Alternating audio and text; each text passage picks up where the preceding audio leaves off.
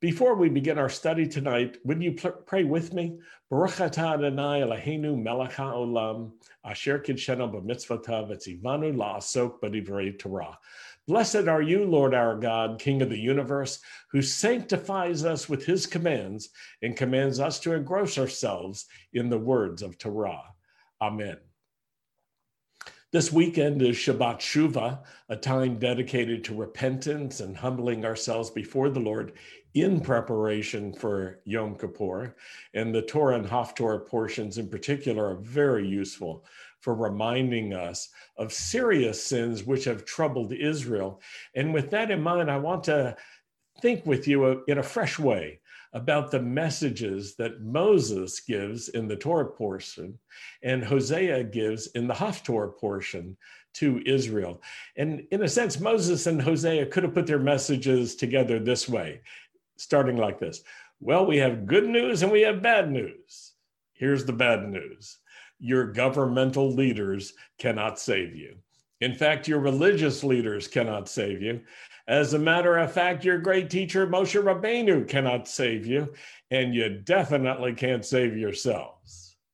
And then I can imagine the people of Israel responding to that message with a loud, oy vey, oh no. Or Moses and Hosea could have put it this way Listen up, everyone. We need to warn you about what's going to happen. You're going to think that your governmental leaders will be able to save you. And some of those governmental leaders will believe they can, but they can't.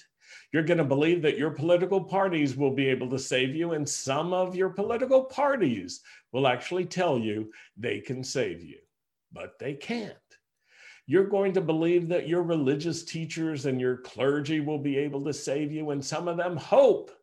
They hope they can save you, but they can't. And you may even believe that you can save yourself, but you can't. In fact, you will fall into a deadly trap every time you look for salvation whenever you forget what we're about to tell you. I can imagine Moses and Hosea really being stirred up about the people's vulnerability during that time. And that's what stirred them to bring this message no one can save you except God Himself. And that's the essential message of Shabbat Shuvah. Don't forget it. The only one who can save you is God Himself. Moses could have said it like this I can't save you. My brother Aaron, the high priest, can't save you. We are both sinners ourselves. The same thing with the king, a teacher, any priest, a prime minister, a president. None of them can save you. Don't put your hope for salvation in them. They cannot save you. And if you give them that place in your heart, it will cost you dearly. And I can see the people of Israel hearing these words and remembering them and then forgetting them. But it raises the question what is the good news? If all those people can't save us, even if they think they can, what is the good news? The good news is simple God can save us. God can save us. And so we have to stop looking for salvation from other quarters. That's the message of this week's Torah portion. It's an ancient message and it is a timely message as well. It's the message of Yom Kippur, it's the message of Yeshua, the Messiah. And I think Hosea said much the same in the Haftorah reading for the Shabbat Shuvah. Let's actually read some of his words. If you have your Bibles, and you ought to because you're at home, you have access to them for sure. Turn to Hosea chapter 14, and we'll look at the first few verses, which are, I think, profoundly interesting. The first verse starts this way it's a proclamation to Israel, it, it's sort of a preaching and prophetic message rolled into one. And it says this Return, O Israel, to the Lord your God, for you have stumbled because of your iniquity. That is such an important idea that is central to Yom Kippur. what causes us to stumble? What causes us to have distance between us and the Lord? Our iniquity, the sins that we give into, the, the power of sin over us, the iniquity and transgressions which rule over us. What's the solution? We have to turn and return to the Lord. Verse 2 goes on and it says this, which in, in sort of a direct English translation is, is kind of um, interesting. It says, take words with you. Take words with you. I think what that means is this be ready to confess your sins and return to the Lord. Say to him, take away all iniquity and receive us graciously that we may present the fruit of our lips. And where it says, take away all iniquity, the Hebrew is describing this very interesting image of iniquity being this heavy weight that we are carrying and that is oppressing us. And the actual request in Hebrew is lift it off of us, oh God. Lift off this iniquity and receive us graciously so that we may present the fruit of our lips. These are the words we want to say. Now, the, the whole thing shifts a little bit in verse three, and it begins to speak about what we are saying to the Lord. We've made our confession of, of our sin. We've return to the Lord, we're, we're pleading with Him to lift off iniquity and to receive us with grace. We're ready to confess. And there are three things in verse three of Hosea that we confess. And I want to read this verse to you, and then I want to explain some details about it. It starts this way Assyria will not save us. That's now our confession. We will not ride on horses. That's also our confession. And nor will we say again, our God, to the work of our hands. For it is only in you that the fatherless can find mercy. So that's the confession. It's a way of saying we looked for salvation in all the wrong places. And now we humble ourselves before you, Lord. You're the only source of salvation. Assyria will not save us. You know what that that can mean in our day and age? We can understand it this way. Our political alliances will not save us. The next one, we won't ride on horses. Or um, how can you put this? We won't ride on horses. Now, this is not about uh, being an equestrian and having interest in horses. It's it's a reference to Egypt. We won't be saved by depending on the world power of Egypt. Egypt was famous for their horses and chariots. And in fact, there was a time when the children of Israel were rejoicing and they said, Some trust in horses and some in chariots but we will remember the name of the Lord our God. This picture of horses conjured up something for Israel. It made Israel think about the horses of this great military power, Egypt, this great world power.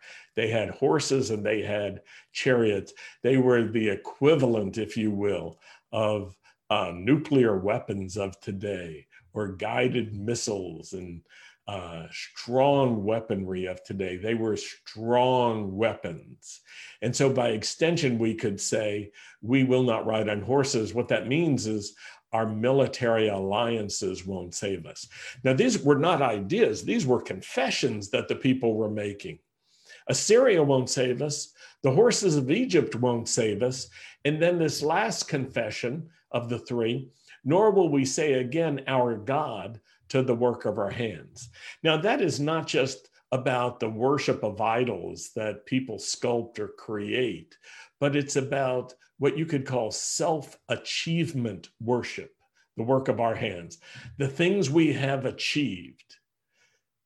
When they become the, the basis of our ultimate loyalty. We are most loyal to the things that we work hard on and achieve. And when we give esteem and honor to those things, it's a kind of idolatry that's being confessed here, where we attribute our own achievements to ourselves. And we drift away from our faith in God and our loyalty to Him. When we begin to say, I can save myself, or we say of others, they can save us, we are allowing them to take on the kind of authority and power that God reserves for himself. It's a kind of idolatry, and it can move in a lot of different ways in our own situations. Now, then Hosea changes and says something that I think is very interesting, but it's of a different type of statement. And after making these confessions that we're not going to turn to Assyria, we're not going to turn to the horses of Egypt, we're not going to trust in our own works of our own hands and our own achievements, the language shifts to this For it is only in you, Lord, that the fatherless can find mercy. Another way of saying it is, For in you, Lord, the orphan finds mercy. In a sense, each person making that confession is saying, God, I have no one to look out for me. I have no one to save me. I have no mercy source apart from you.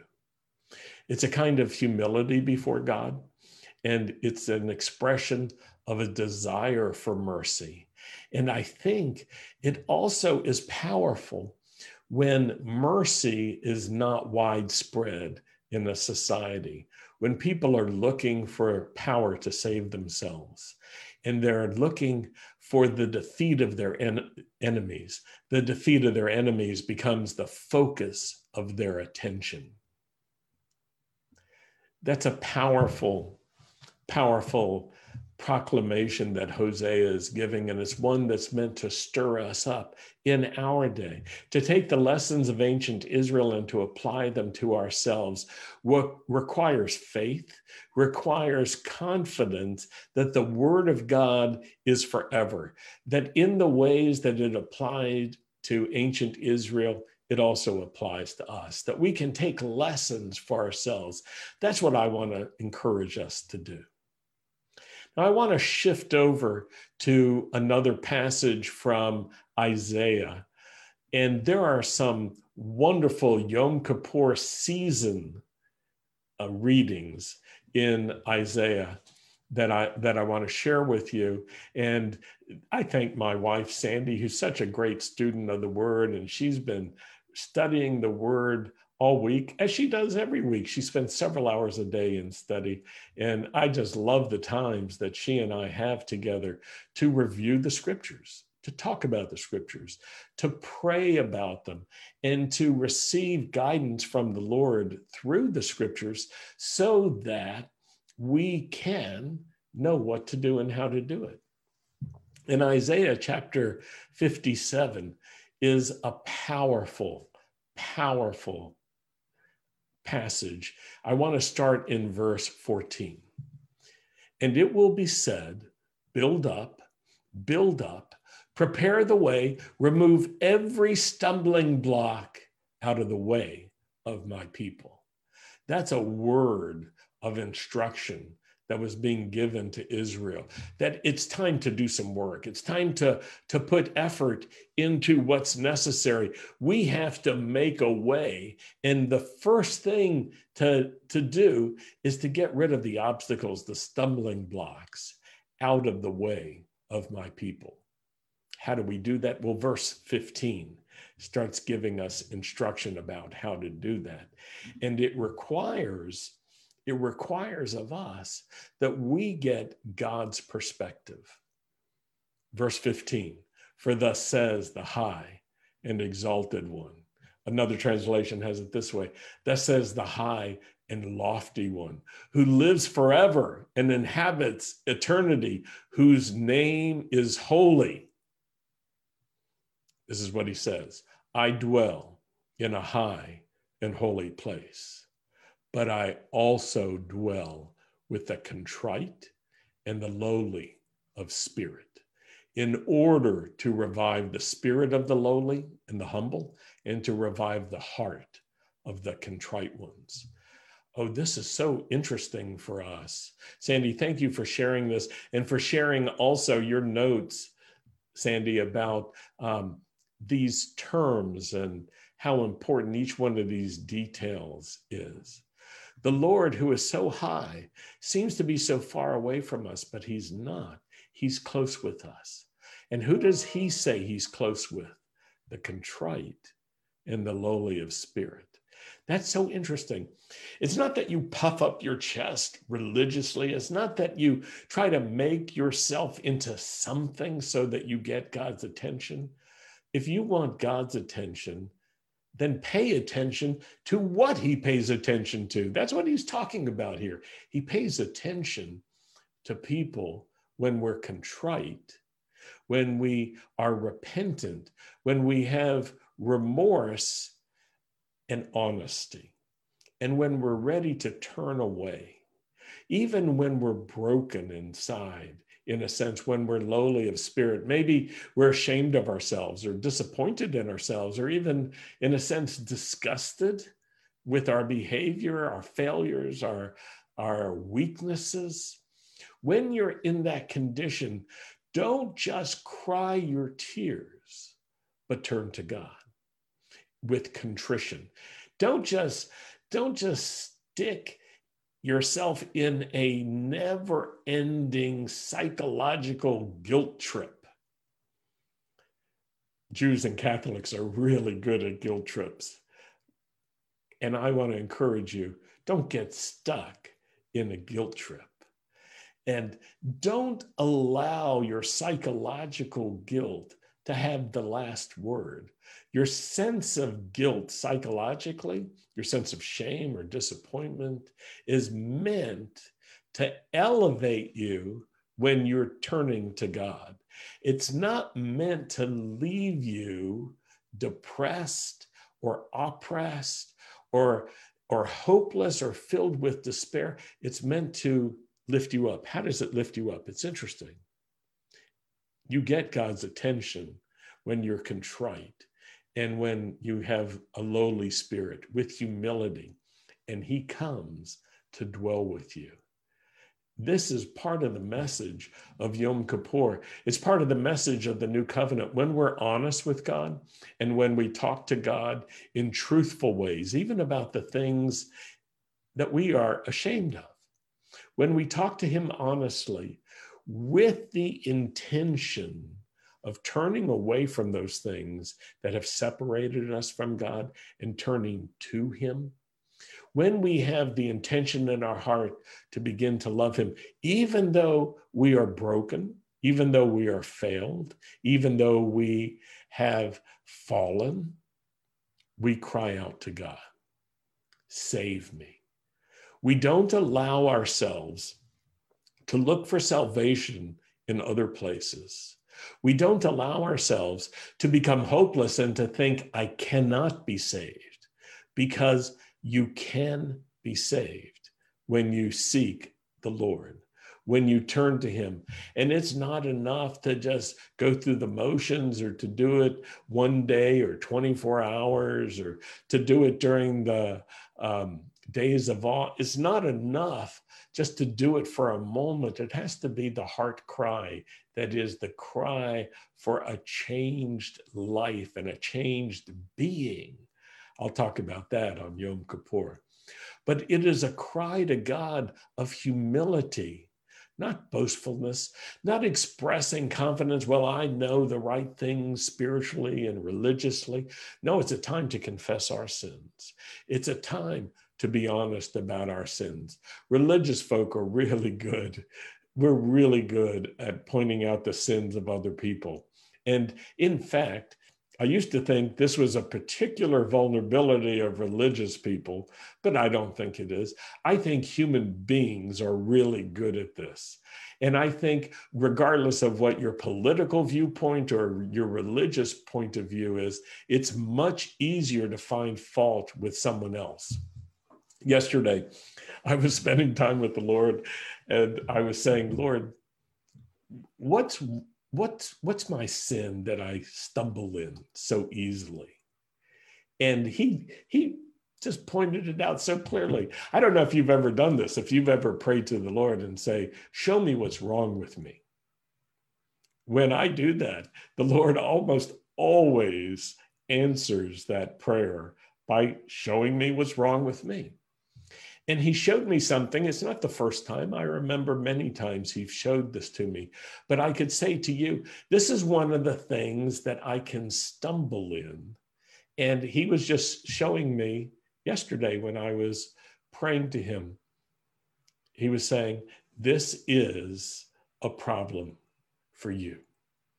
And here's, here's what it is there are times when I can compare the weakness of someone who's opposing me to my own strength, or I can do it with my friends in a slightly different way. I'll compare some um, adversary's weakness to their strength. So I'll stand with my friends and I'll think about their strengths. Now, loyalty to our friends is good, and having a sense of love for yourself is also good in the right measure. But in my case, I remember very profoundly when the Lord spoke to me about this particular sin that I'm trying to describe to me. And it was it was a time of prayer and fasting. It was a time of humility and contrition before the Lord. And I was really trying to be honest before the Lord. I sincerely was. But I didn't expect to hear what he spoke to my heart. He said to me, You are not just. And I thought, well, I love justice. I stand up for justice. I believe in justice. And the Lord said, No, you're not just. And so I stopped defending myself. This is a, a, a way that you can protect yourself. You can you can hear something you don't want to hear, and you can explain that you're not that, or it's not true what's being said. But in humility and contrition, you don't do that. And so after this moment of self defense, I stopped myself and I said to the Lord, What do you mean I'm not just? And he showed me so clearly. He spoke it right into my heart. And he said, You compare your strength to those who are against you in their weakness. You don't compare their strength to your weakness or your weakness to their weakness or your strength to their strength. You compare your strength to their weakness, and that is not just. You are not just. That's what the Lord said to me. And yesterday, he wasn't saying to me, You're not just. He was saying that I have to wrestle with that. I have to constantly get my heart in that place. I want to be in a place where I'm just and allow mercy to triumph. And I'm not trying to defend myself before God. I want to encourage you to recognize that it's a human problem to find fault with others at the very time when we need to examine ourselves. Yeshua put it like this you try to remove the, the little splinter or speck in someone else's eye when there's a log in your own eye. It's true about us. Yeshua said it for all of us. So it's true about me. It's true about you too. It's true about all of us. It's true about conservatives and liberals. It's true about people I agree with and people I disagree with. It's true about my friends. It's true about my uh, opponents. It's true about us. We do this. At Yom Kippur, as we're getting ready, and on this Shabbat Shuvah, we need to acknowledge this before the Lord and turn from this. That's part of what it means to be contrite. It's part of what it means to be humble. It's to stop accusing other people and stop finding fault with them and plead for mercy for them at the same time that we ourselves need mercy. Now, here's the beautiful thing, and and I love um, some of the notes that Sandy wrote. I even got a picture from her journal of some notes that she had, and she noted that revive is used two times in verse 15, and contrite is used two times, and humble is used two times. And then she had definitions for these key words. And I want to share these with you because when you pay attention to this, when you when you see what the promise is of this passage in Isaiah, it'll really touch you. Let's read what it actually says. Thus says the high and exalted one who lives forever and inhabits eternity, whose name is holy. He says this I dwell in a high and holy place, and also with the contrite and lowly of spirit, in order to revive the spirit of the lowly and the humble, and to revive the heart of the contrite ones, to, to revive. Sandy made notes, and, and I read them because I just thought it's so interesting. She took the time to look up definitions and references. To revive means to restore life or consciousness, or it can mean to regain life or consciousness or strength. But there's a third meaning to give new strength or energy to. In this passage in Isaiah, the Lord is saying that there is new life for those who turn to the Lord in humility and contrition. And there's new strength and power for those who have been walking with the Lord, but now are returning to Him with humility and contrition, acknowledging with contrite hearts and with lowly hearts that we ourselves need his mercy. Oh, I remember how important Yeshua's words are to us. Matthew 5, verse 7 Blessed are the merciful, for they will be shown mercy. It's a message of mercy. We will be shown mercy, we will receive mercy when we show mercy to others. Mishpacha, when you and I want to be God's agents of mercy, even to the guilty ones, even to those who we disagree with, even to those on a totally different wavelength and a different political spectrum than where you find yourself, even those who are religiously not in sync. God wants us to embrace a message of mercy. And not just a message, not just words, but actions as well. Blessed are the merciful, Yeshua says, they will be shown mercy. Now, there's one more passage in Isaiah I want to share with you that, that Sandy uh, and I read together, thanks to her good studies this week. It's a message of mercy and inclusion that, that we believe is really important for and appropriate for all Messianic congregations because it focuses on God's desire to save all nations and to include people from many nations into the life of the Messianic community, the community of faith that we're a part of.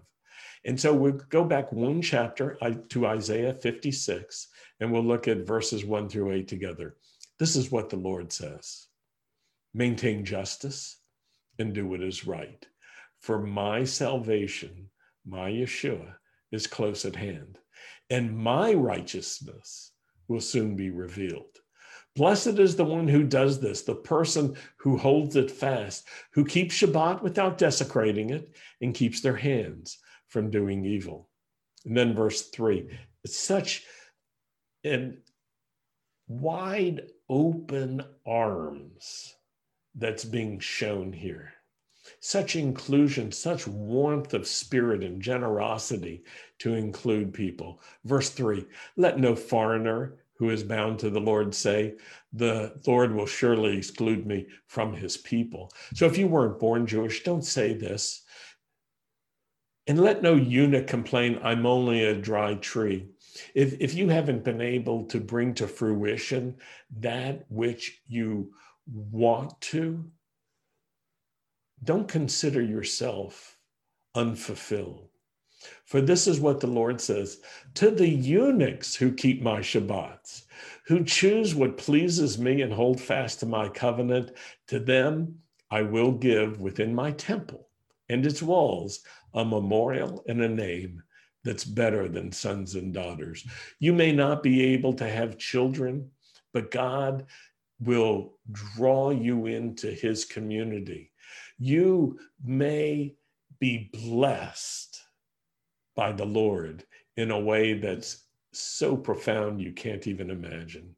The passage goes on I will give them an everlasting name that will endure forever. And foreigners who bind themselves to the Lord to minister to him and to love the name of the Lord and to be his servants, all who keep Shabbat without desecrating it, and who hold fast to my covenant, these, the Lord says, I will bring to my holy mountain and I will give them joy in my house of prayer. Their burnt offerings and sacrifices will be accepted on my altar, for my house will be called a house of prayer for all nations. The sovereign Lord declares this He who gathers the exiles of Israel, I will gather still others to them besides those already gathered. Verse 8 that I just read is so important to us. God says to those who have been far away, who have been exiled, those who have lived on the edges of Jewish society, far away from the place of promise. God says, I'm going to gather you and I'm going to gather others to you and I'm going to gather you all together. And so from that, we can say, all of us, Jews and Gentiles, men and women, young and old, no matter where you were born, my family is a family of immigrants over the generations, thousands of years, we've been immigrants and we still are. This is a place for all of us together in the community of faith.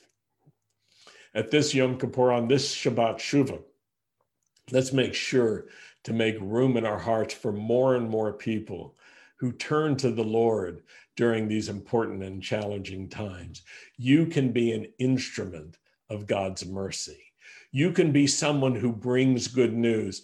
People are looking for salvation in all the wrong places. You don't have to get caught up in their quarrels if you're an agent of mercy. If you're an agent of God's mercy, if you're someone who wants even your opponents, even those who mistreat you, even those who disagree with you, if you want them to receive mercy, you'll find new ways to speak, to act, and to show them mercy. And as you do that, you know what? Kingdom of God will grow stronger and stronger thanks to your faithful service. Thank you for studying with me. And I want to encourage you to join us tomorrow morning at 1030. And I want to encourage you as well to join us for Yom Kippur services on Sunday night at 7:30 p.m. and Monday morning at 10:30 a.m. We'll be live streaming on Facebook Live. We'll also be rebroadcasting on YouTube and Facebook afterwards and through our podcasts as well. Well, I want to invite Rabbi Yuri back. He and I are going to do a special uh, Aaron's blessing, and then we're going to return to the Painter household for a final worship song. Shabbat Shalom, Rabbi Yuri. Shabbat Shalom, Rabbi David. Before we do this, I do want to encourage you again to stand with us financially. You can go to our website, bethisraelnow.com slash giving for all the details.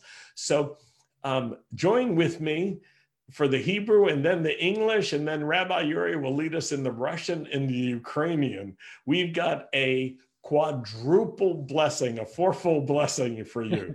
Yivarechacha Adonai v'yishmerecha. Ya'er Adonai panavelecha v'chunecha yisa Adonai panavelecha v'yasem shalom. May the Lord bless you. May the Lord keep watch over you, guard and protect you. May the Lord cause the light of his face to shine upon you and be gracious to you. May the Lord lift up his face to you and give you his peace in the name of Yeshua, the Prince of Peace. Да благословит тебя Господь и сохранит тебя. Да презрит на тебя Господь светлым лицом своим и помилует тебя. Да обратит Господь лицо свое на тебя і дасть тебе мир. Нехай Господь поблагословить тебе, і нехай Він тебе стереже. Нехай Господь засяє на тебе лицем своїм, і нехай буде милостивий до тебе. Нехай Господь зверне на тебе лице своє, і хай дасть тобі мир. Амен. Amen. Amen. So from Rabbi Yuri and me, from our wives, Rebbitzin Sandy and Rebbitzin Ina, we say Shabbat Shalom. Thanks for joining us.